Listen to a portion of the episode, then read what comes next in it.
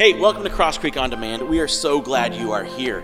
My name's John, I'm the lead pastor. We created Cross Creek to be a church for people who don't normally go to church.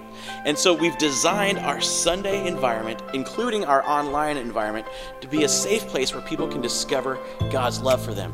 We would love to connect with you when you are ready. Go ahead and scroll down and you can click ask a question, ask for prayer. Maybe you could find out how you could get here on a Sunday evening to join us live but we would love just to be a part of your journey in discovering God's love. When you're ready, we would love to see you in person. Until then, why don't you go ahead and click subscribe so you can be updated on Cross Creek's most recent messages. Thanks for joining us.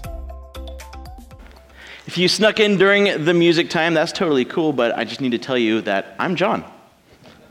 And I'm the lead pastor here, and we're just so glad that you are here. It is great to see you. It is great to be seen by you if you are watching online. Thank you so much for just checking us out and um, watching where you can and when you can. It's, it's good to have you with us. And uh, one thing I want to I wanna talk about before we actually get into what I am really going to talk about is that um, there's a lot of things we could say about this church, Cross Creek. Uh, one of the things I want to tell you is that two years ago, uh, today, we started our very first practice services before we launched. That's, that's pretty cool. Yep, I'm excited. There you go. So, we haven't even been an official church for two years. We started practicing this whole thing and what it would look like two years ago in July. And so, we're pretty excited that we're, we're still here. We decided that, you know what? And this isn't knocking any other, any other church or anything like that, but there's a lot of church for church people. We want to be a church for people who don't normally go to church. We want to do things maybe a little bit differently, be a, a, a, safe place to ask questions and explore and have doubts and have somebody walk with you through those doubts. And to that end, we want, like I said, we want to help answer and be a part of questions. And so in the seat in front of you, you see a, a Connect card. On that card, you can write your name, your email address, and then say, I have a so what about question. If I talk about anything tonight that's going to make you say, yeah, that's cool and all, but so what about this? So what about that? We want to be a part of that question. So you mark that box, and then on the back of your card, you write your question, and we'll get back to you this week through email. Uh, online, you can do that as well under the tab that says Discover. It says Ask a Question, and you can do that as well.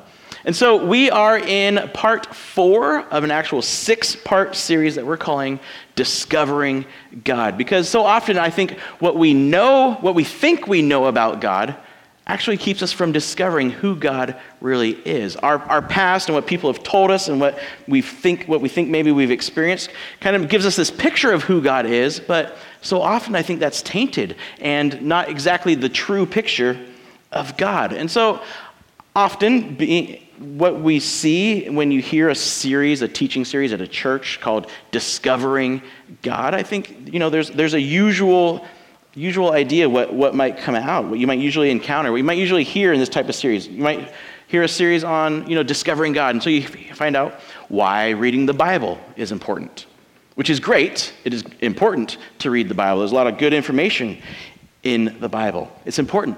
But the Bible isn't God. So when you're discovering God and somebody tries to say, hey, well, here's how you discover God, it's you got to learn all about the Bible. Yes, we discover a lot about God in the Bible, but God is not the Bible.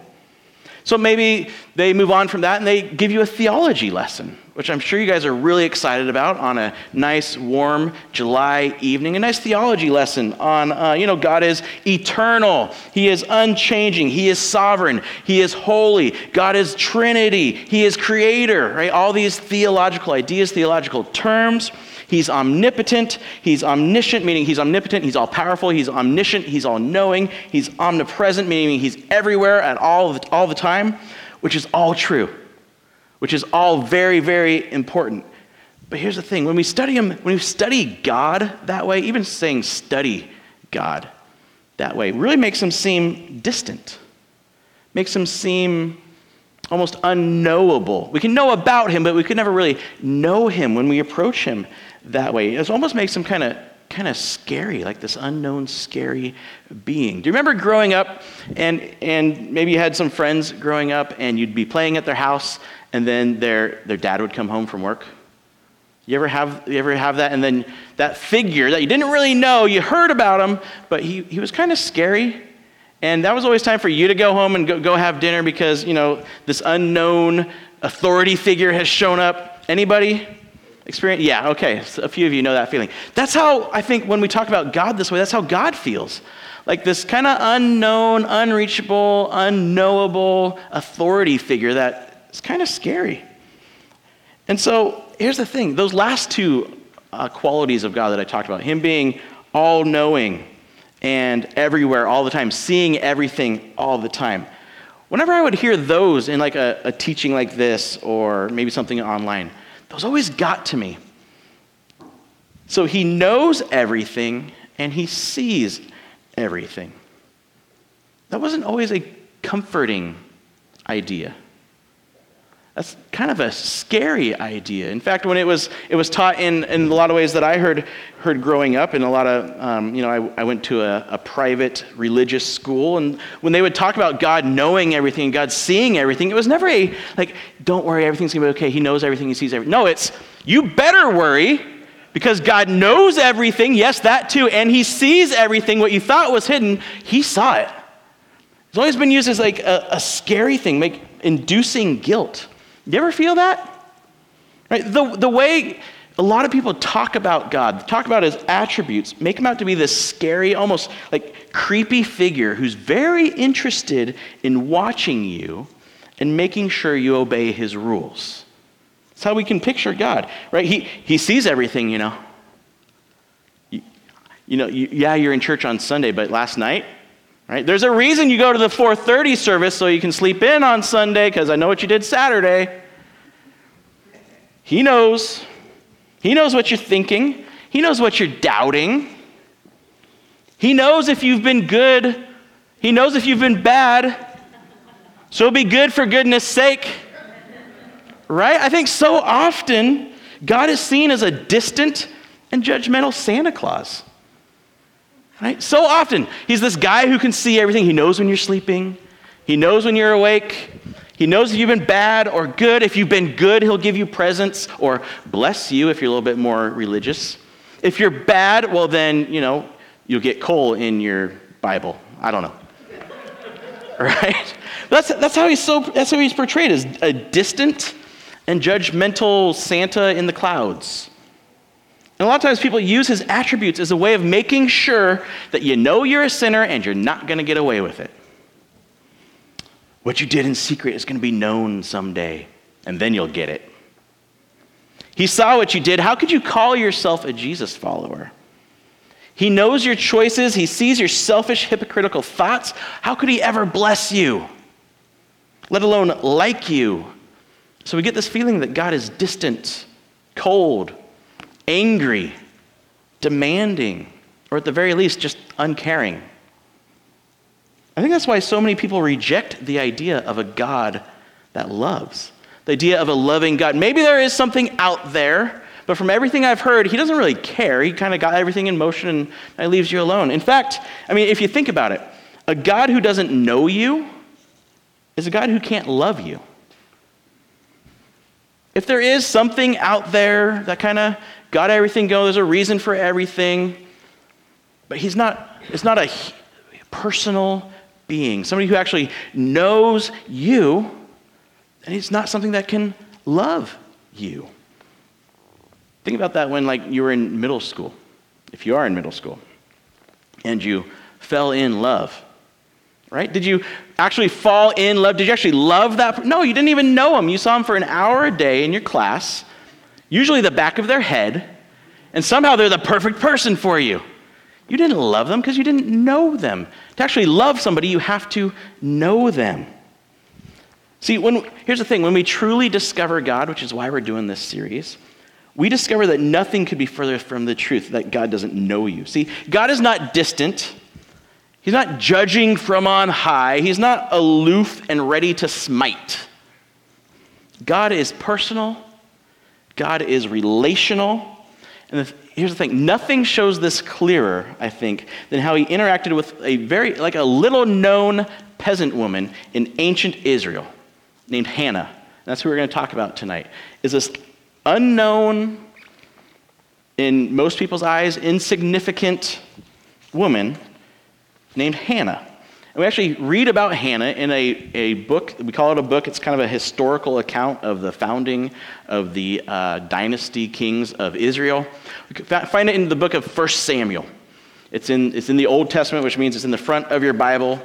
It's, it's right before 2 Samuel. 1 Samuel, 2 Samuel, 1 Kings, 2 Kings. If you hit, if you hit Chronicles, you've gone too far, go back.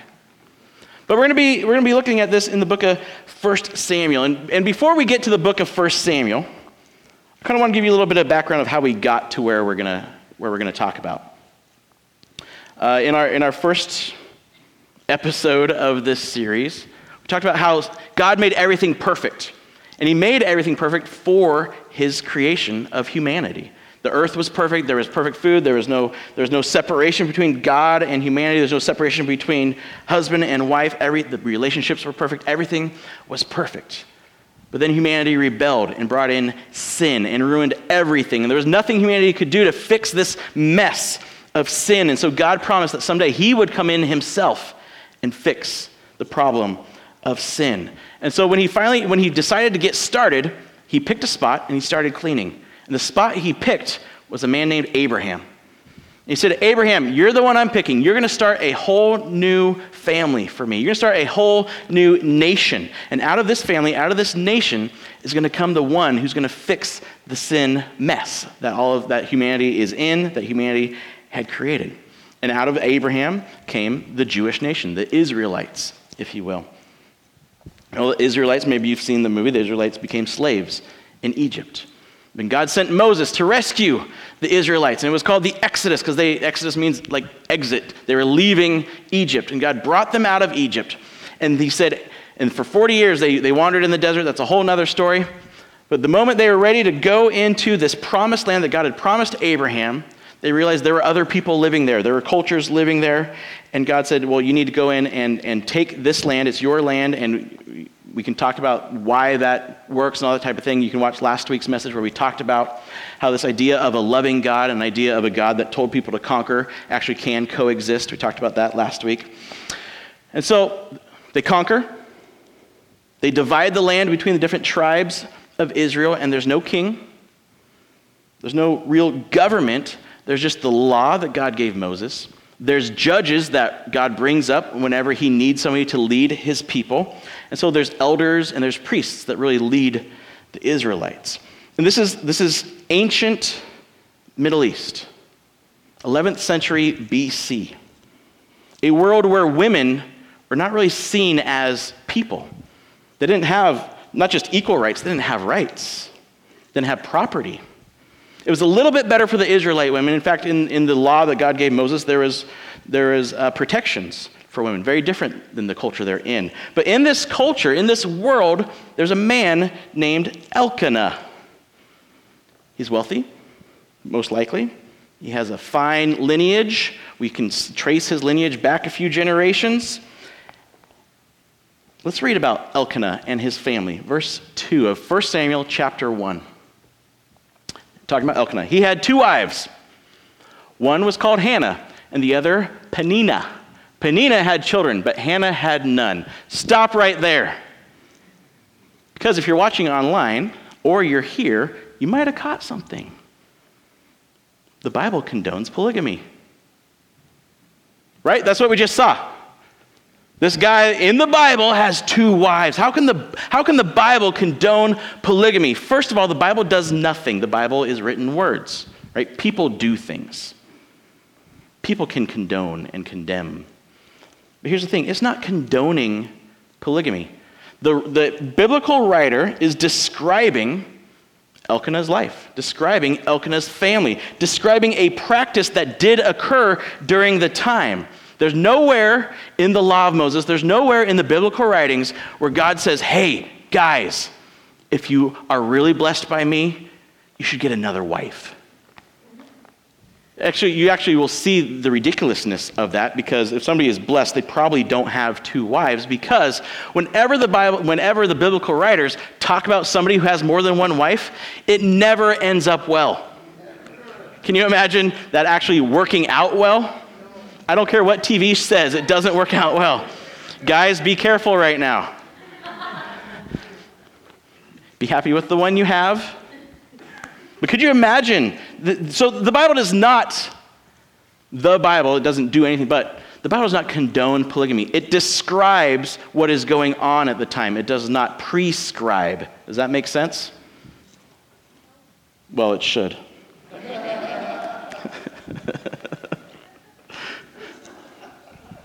so it's a description, not a prescription.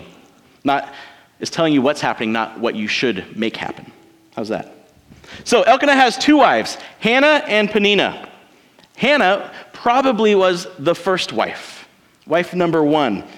And Elkanah loved her, but she couldn't have kids, which at that time was basically the ultimate tragedy for a woman. All of her husband's hopes and dreams depended on her providing a son for him to pass on his name, pass on his lineage to, to, to further his, his inheritance from God as an Israelite. In fact, like I said, uh, Elkanah had a long lineage, so he was probably proud of his lineage and something he wanted to pass on, but he couldn't because Hannah couldn't have kids. Kids were seen as a blessing from God, which they are a blessing from God, while infertility was seen as a lack of God's favor. Maybe even judgment, punishment for something you or, or your ancestors did in some way, which is not anywhere talked about in the biblical writings. It's not a, a thing God does. So, since Hannah couldn't have kids, Elkanah probably found another wife to produce offspring. And so here you have one woman loved by her husband can't have kids. And so, in order to pass on his lineage, he basically replaces her. So, there's replacement wife, who basically is being used for her birthing ability. Isn't that the way to make a happy family? Right? Just, just put yourself there if you can in some way. How both of those women are probably feeling. So, the obvious happens. Let's go on. Year after year, this man, Elkanah, went up from his town to worship and sacrifice to the Lord Almighty at Shiloh, where Hophni and Phinehas, the two sons of Eli, were priests of the Lord. So they'd, they'd go where the people of their area would go and offer sacrifices and worship God. Whenever the day came for Elkanah to sacrifice, he would give portions of the meat to his wife Peninnah and to all, all her sons and daughters. But to Hannah, he gave a double portion because he loved her. Didn't love Peninnah. And the Lord had closed her womb.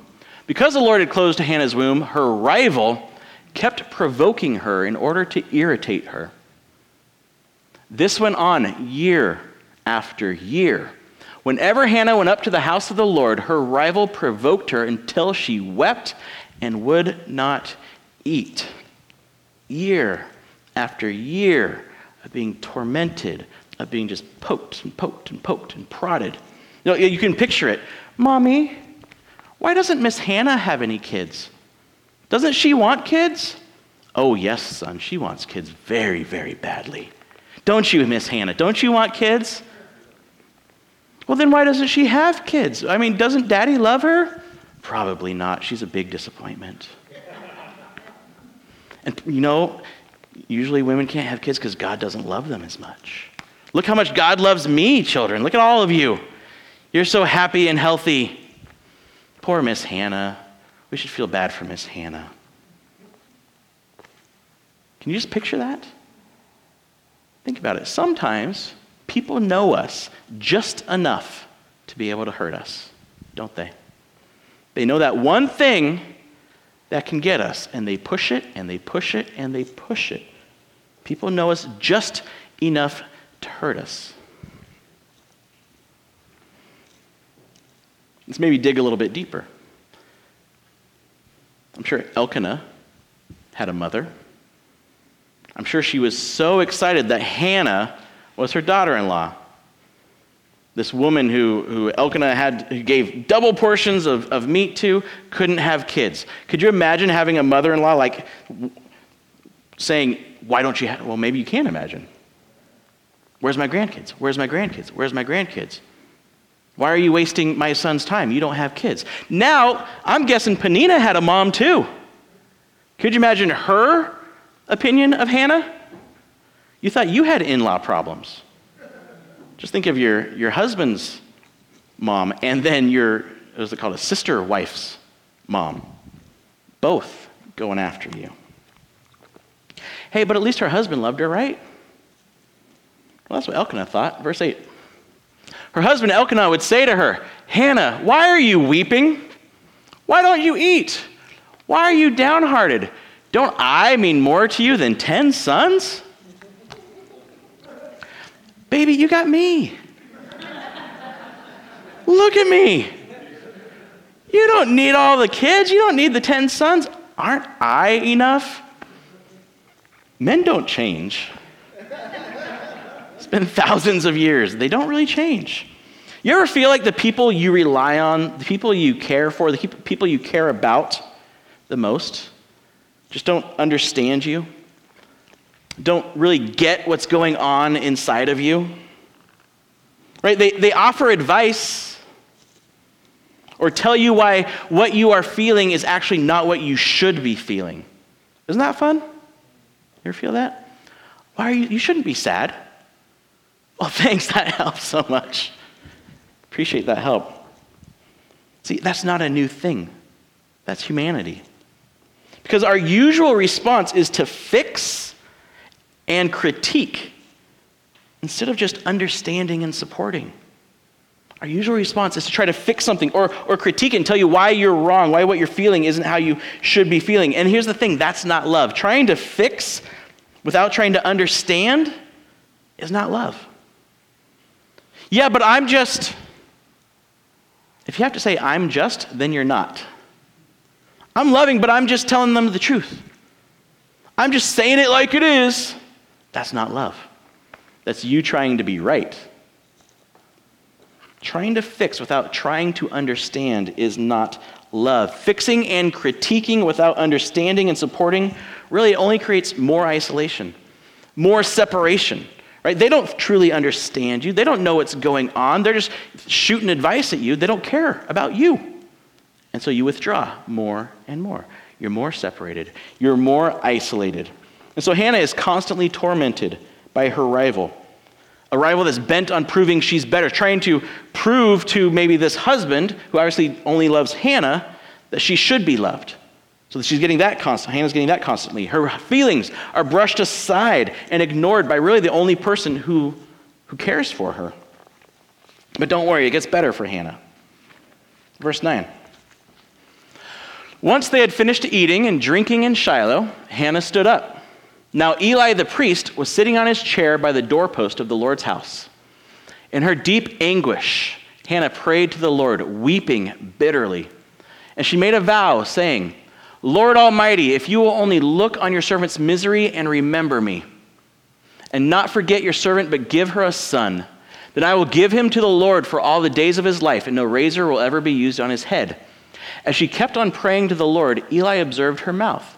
Hannah was praying in her heart, and her lips were moving, but her voice was not heard. So, Eli, being the very caring religious leader he was, Eli thought she was drunk and said to her, How long are you going to stay drunk? Put away your wine. Not so, my lord, Hannah replied. I am a woman who is deeply troubled. I have not been drinking wine or beer. I was pouring out my soul to the Lord. Do not, do not, do not take your servant for a wicked woman. I have been praying here out of my great anguish and grief. Even the priest of God didn't understand Hannah. He sees an emotional woman. So obviously she's drunk. Gosh. Have you ever been completely misunderstood? I can't, really, I can't think of something more frustrating than being totally misunderstood. Either someone mistakes your tone, misreads your text. Don't ever try to settle an argument over text, by the way. Just call them. Maybe they're upset they don't understand your wording. You worded it a different way and they see it differently. You ever been judged just by somebody looking at you? Be like, oh, you're that kind of person. Someone who didn't have the whole story, but they jumped to a conclusion about your motives and choices anyway, and put that on you. See, jumping to conclusions rarely lands you on the truth. That's pretty good. You should tattoo that. Jumping to conclusions rarely lands you on the truth. But that's, that's a good one. You should put a sign of that over your little essential oils box in your house. That would be great. But seriously, being misunderstood is so infuriating, isn't it? I think it's because we want to be understood. And we want to be understood because we want to be known. When people misunderstand our motives, misunderstand why we're doing what we're doing, misunderstand our choices, misunderstand our words, it's so upsetting because they think we're somebody else. They think we're something we're not. We're not fully being known. And kind of like we hinted earlier, to, to be loved, you have to be known. So if you're misunderstood, you can't fully be known and you can't fully be loved. You can't love what you don't know. That's why so often we fight to be understood. Well, I didn't mean it that way. Yeah, but it sounded that way, and that made me feel this way. Yeah, but I didn't mean it that way. But how you said it, I, but that's not what I said. And so everybody's misunderstanding. And we get angry and we get upset because we're not being known. So Hannah is tormented by her overly fertile rival, brushed aside by her oh so loving husband and completely misunderstood by her religious leader. But there's something else we see about Hannah here, too. In that prayer that we read, where she's praying, she's distraught and she's praying, there's something else we see. She assumes and she relies on a God caring about her. She assumes God is listening to her. She relies on the fact that He will hear her she knows there's a relationship there. The creator and sustainer of the universe, God Almighty, the God who delivered Israel out of Egypt, the God who parted seas, the God who thundered on a mountain giving Moses the law, the God who brought down the walls of Jericho, she assumed and relied on the fact that he saw her, that he knew her, and that he heard the prayers of her heart. See, she doesn't use fancy religious language when she's praying. She doesn't go through some ritual in order to get God's attention. In fact, she barely gets any words out. She doesn't say anything. She's praying from her heart, and her lips are just moving. But she assumes a personal relationship with him. And she's honest. She's honest about her anger. I'd be angry too. She's honest about her fear and her frustrations. She's honest about her disappointments. She's honest about what she truly wants. And here's the thing this emotion, this um, familiarity with God Almighty did not make God feel uncomfortable, did not make him feel nervous that this person was emotional towards him, did not make him feel flustered See, God can handle the real us. God can handle the real us. We don't have to be polite and, and, and choose our words perfectly and try to impress Him with all of our knowledge about the Bible or how to pray or anything like that. He can handle the real us. And so, this happy family goes home. And the writer puts it this way Elkanah made love to his wife Hannah, and the Lord remembered her. The Lord remembered her. See, the writer uses this phrase, the Lord, which is the Jewish word for Yahweh.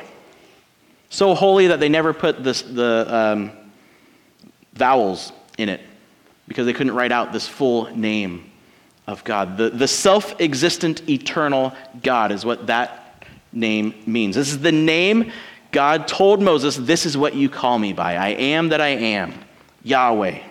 This is God's holy, powerful, personal name, the Lord. It says, The Lord, that Lord, remembered her. Not like he's like, Oh, yeah, I remember you.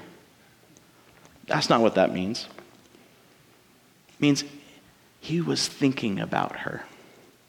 He had compassionate thoughts toward her.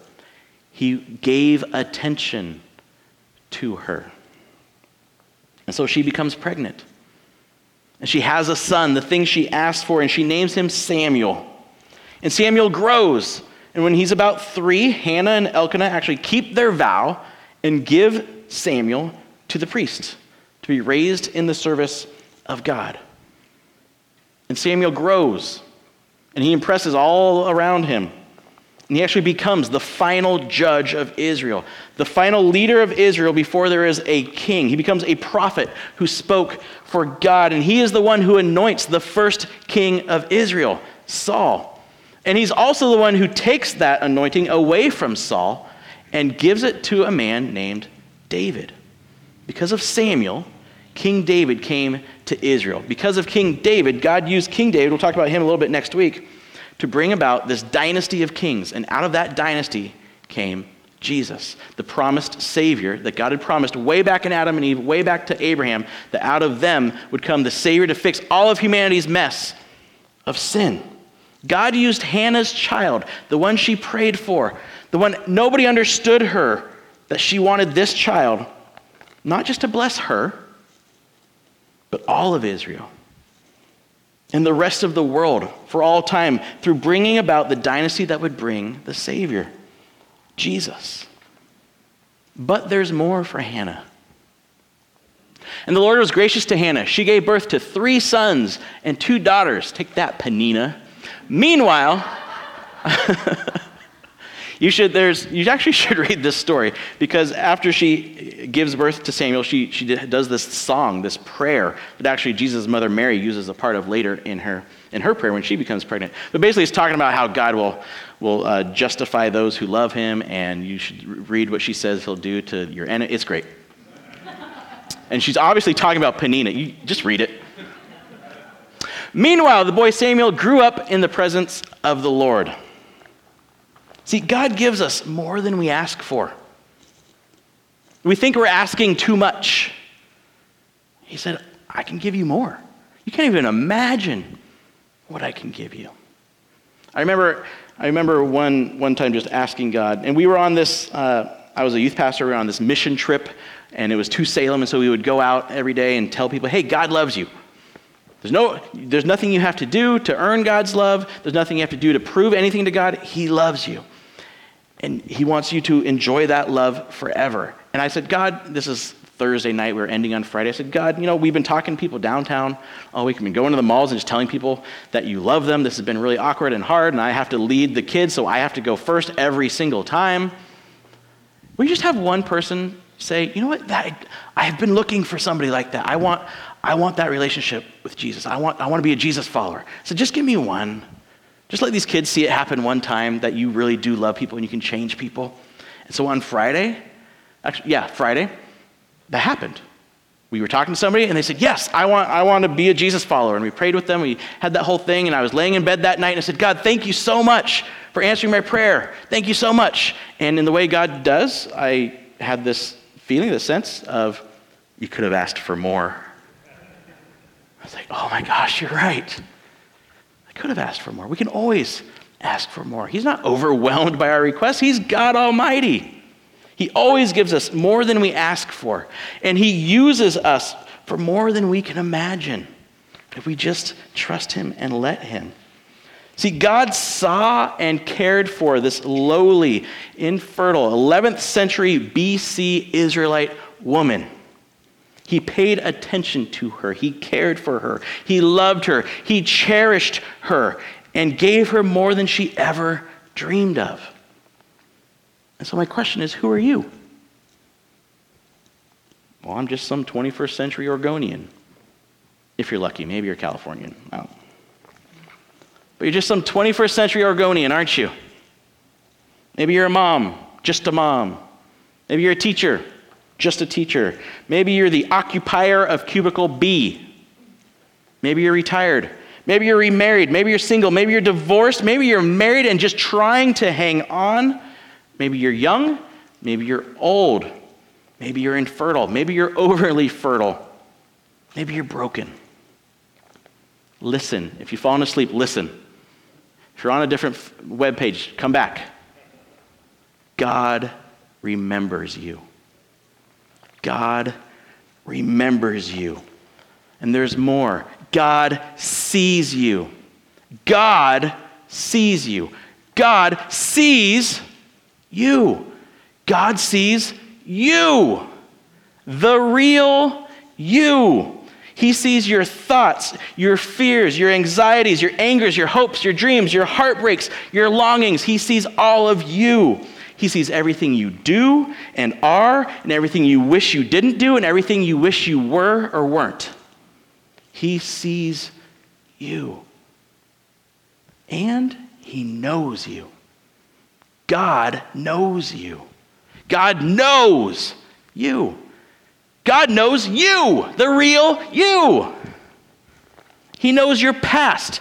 He knows your present circumstances. He knows your future. He knows your secret prayers. He knows who you truly are. When nobody else understands you, He knows you. He knows who you can be, and He knows who you will be. He knows why you get frustrated at times, even when you don't know. He knows. Even when you can't figure out why you feel this way, He knows. He knows you. He knows what makes you laugh, and He knows what makes you hurt. He sees you, and He knows you. And on top of all of that, God loves you. God loves you.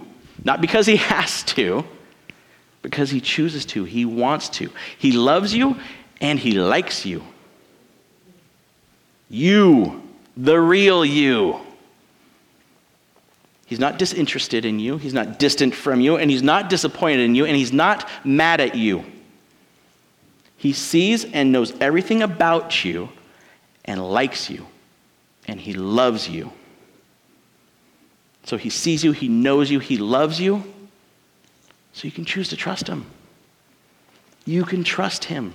Even when it seems you can't, He knows you. He knows what you need. He knows what your future looks like. You can trust Him. You can trust that He hears you. You don't have to have the right words. Hannah didn't even have words at first, and He heard her. Like I said, you don't have to be polite. You can tell him how you feel. You can trust that you're not overwhelming him, you're not bugging him. You can tell him how you feel even when you're not sure why you feel that way. You can tell him what you're mad about, what you're sad about, what you're happy about, what you're anxious about. You can tell him because he knows you, he loves you. You can trust him. You can trust him with your life. You can trust him with your family, with your job, with your choices, with your future. You can trust Him with your eternity. That when He says, I died for you, there's nothing else you have to do to make God happy. You simply have to trust me that I paid the penalty for sin. You can trust Him because He knows you, He sees you, He loves you. You can trust Him. Now, think about it. Think about what it would have been like if Hannah had been able to have kids right away. If she was the, the fertile one and there was no Peninnah. And she never had to go through that sorrow, that pain, that rejection, that humiliation. These are small, close knit villages and tribes. They know what's going on. She would have been an entirely different person, wouldn't she? I mean, would, would she have experienced and discovered God the same way? if she didn't go through that? The very thing she hated about her life, the very thing she hated about herself, is the thing that brought her close to God and brought her the greatest blessing of her life. See, our greatest disappointments and failures can lead to our greatest joys and victories when we decide to trust the God who sees us, knows us, and loves us. So, yes, God is omniscient and omnipresent. He does see everything and He does know everything. But it's not so He can judge, not so He can stand back and be like, I know what you did. You're going to burn. That's not why he, he has those qualities. It's so he can personally and relationally know you and love you. God's not a scary Santa keeping tabs on everyone. He is a personal God. He is a loving and perfect Father, supporting, guiding, and giving everything we need to be who He made us to be. Think about it. The God that created and holds everything together knows you, sees you, and loves you. What's there to be afraid of? What's there to hold back from? What's there to refuse to trust Him with? Nothing. See, if someone knows everything about you and loves you, you can trust them. You can trust them. When you are fully known and fully loved, you are free to fully trust. When you are fully known and still fully loved, you are totally free to fully trust. You know that they have what's best in mind for you. So, however it looks for you today, whether it's, it's here or it's online someday, figure out what your step is to choose to trust Him. Maybe it's saying, hey, I want to be a Jesus follower. I, I, I've never made that actual, there's never been a point in my life where I said, yes, I want to follow Jesus and trust Him with my entire life. Maybe that's your step of trust. Maybe your step of trust is this thing that I've been so anxious about. I just want to give it to God. I just want to say, God, this is, this is on you. You love me. You'll take care of me. I choose to trust you. That hurt you have, maybe it's not going to go away tomorrow, but you can know that He loves you and that there is progress being made. That whatever is happening right now is part of a, a, a future that He has for you, that He knows is going to happen, and you can trust Him that He loves you. And He wants what's good for you. Let's pray. Heavenly Father, just thank you. Thank you for knowing us inside and out, seeing us, seeing everything we are, not just a label, not just the, the sum of our choices, but just who we really are. And thank you for loving us. Loving us not in spite of that, but because of that, because you made us and you chose us to be alive right now. Show us how much you love us. Show us how much we can trust you. Give us the courage to take whatever step you've put on our hearts to take in trusting you. Thank you for seeing us. In Jesus' name, amen. Hey, I hope you guys have a great week. If there's something you want to talk about, something you want to pray about, Patrick and Janet are going to be over here. They're trained prayer partners to listen and pray if you, that's what you're if that's what you're kind of feeling that you need and it'll be quiet in here and you can talk with them. But um, thank you for being here. Hope you guys have a great week. And next week, we will continue this series talking about a little known dude named David. Hope you have a great week.